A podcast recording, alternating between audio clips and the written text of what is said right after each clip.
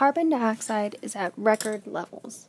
While we think about its impact on our environment, I want to tell you about how plants, photosynthetic, and non photosynthetic microbes capture and utilize carbon dioxide. All of these organisms take in carbon dioxide and make it into biomass, or plant parts, or, mic- or microbe parts, but they all do it in very different ways using different enzymes or biological molecules called proteins to help. So, even though these processes are all different, they all have to come overcome these same three challenges. And I think you'll find that these challenges are very similar to the challenges we have to overcome if we choose to online date. So, the first challenge is carbon dioxide has to be trapped by the enzyme. And this is just like online dating, where even though there are a lot of options to swipe through, you're really looking for someone cool.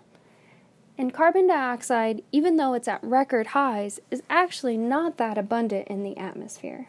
So the enzyme has to set up the perfect thirst trap for carbon dioxide. The second challenge is the enzyme has to generate a negatively charged carbon near the carbon dioxide in order to form a new carbon carbon bond. So, just like online dating, now that you've got someone to look at your profile, you have a couple pictures of you with a puppy because we all know people love puppies. So the enzyme is setting it up like, yeah, I'm cool, carbon dioxide. I'm hanging out with this negatively charged carbon. the third challenge is the enzyme has to discriminate between carbon dioxide and the more abundant and more reactive gases like oxygen.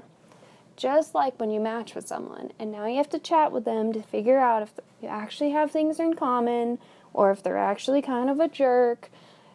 The enzyme is doing the same thing where it's like, oxygen is so cool and reactive. Oh no, it's actually a toxic relationship. so these are the challenges that all enzymes, no matter what process, have to overcome. So it has to trap carbon dioxide, has to generate a negatively charged carbon near the carbon dioxide, and it has to discriminate between carbon dioxide and more reactive gases like oxygen.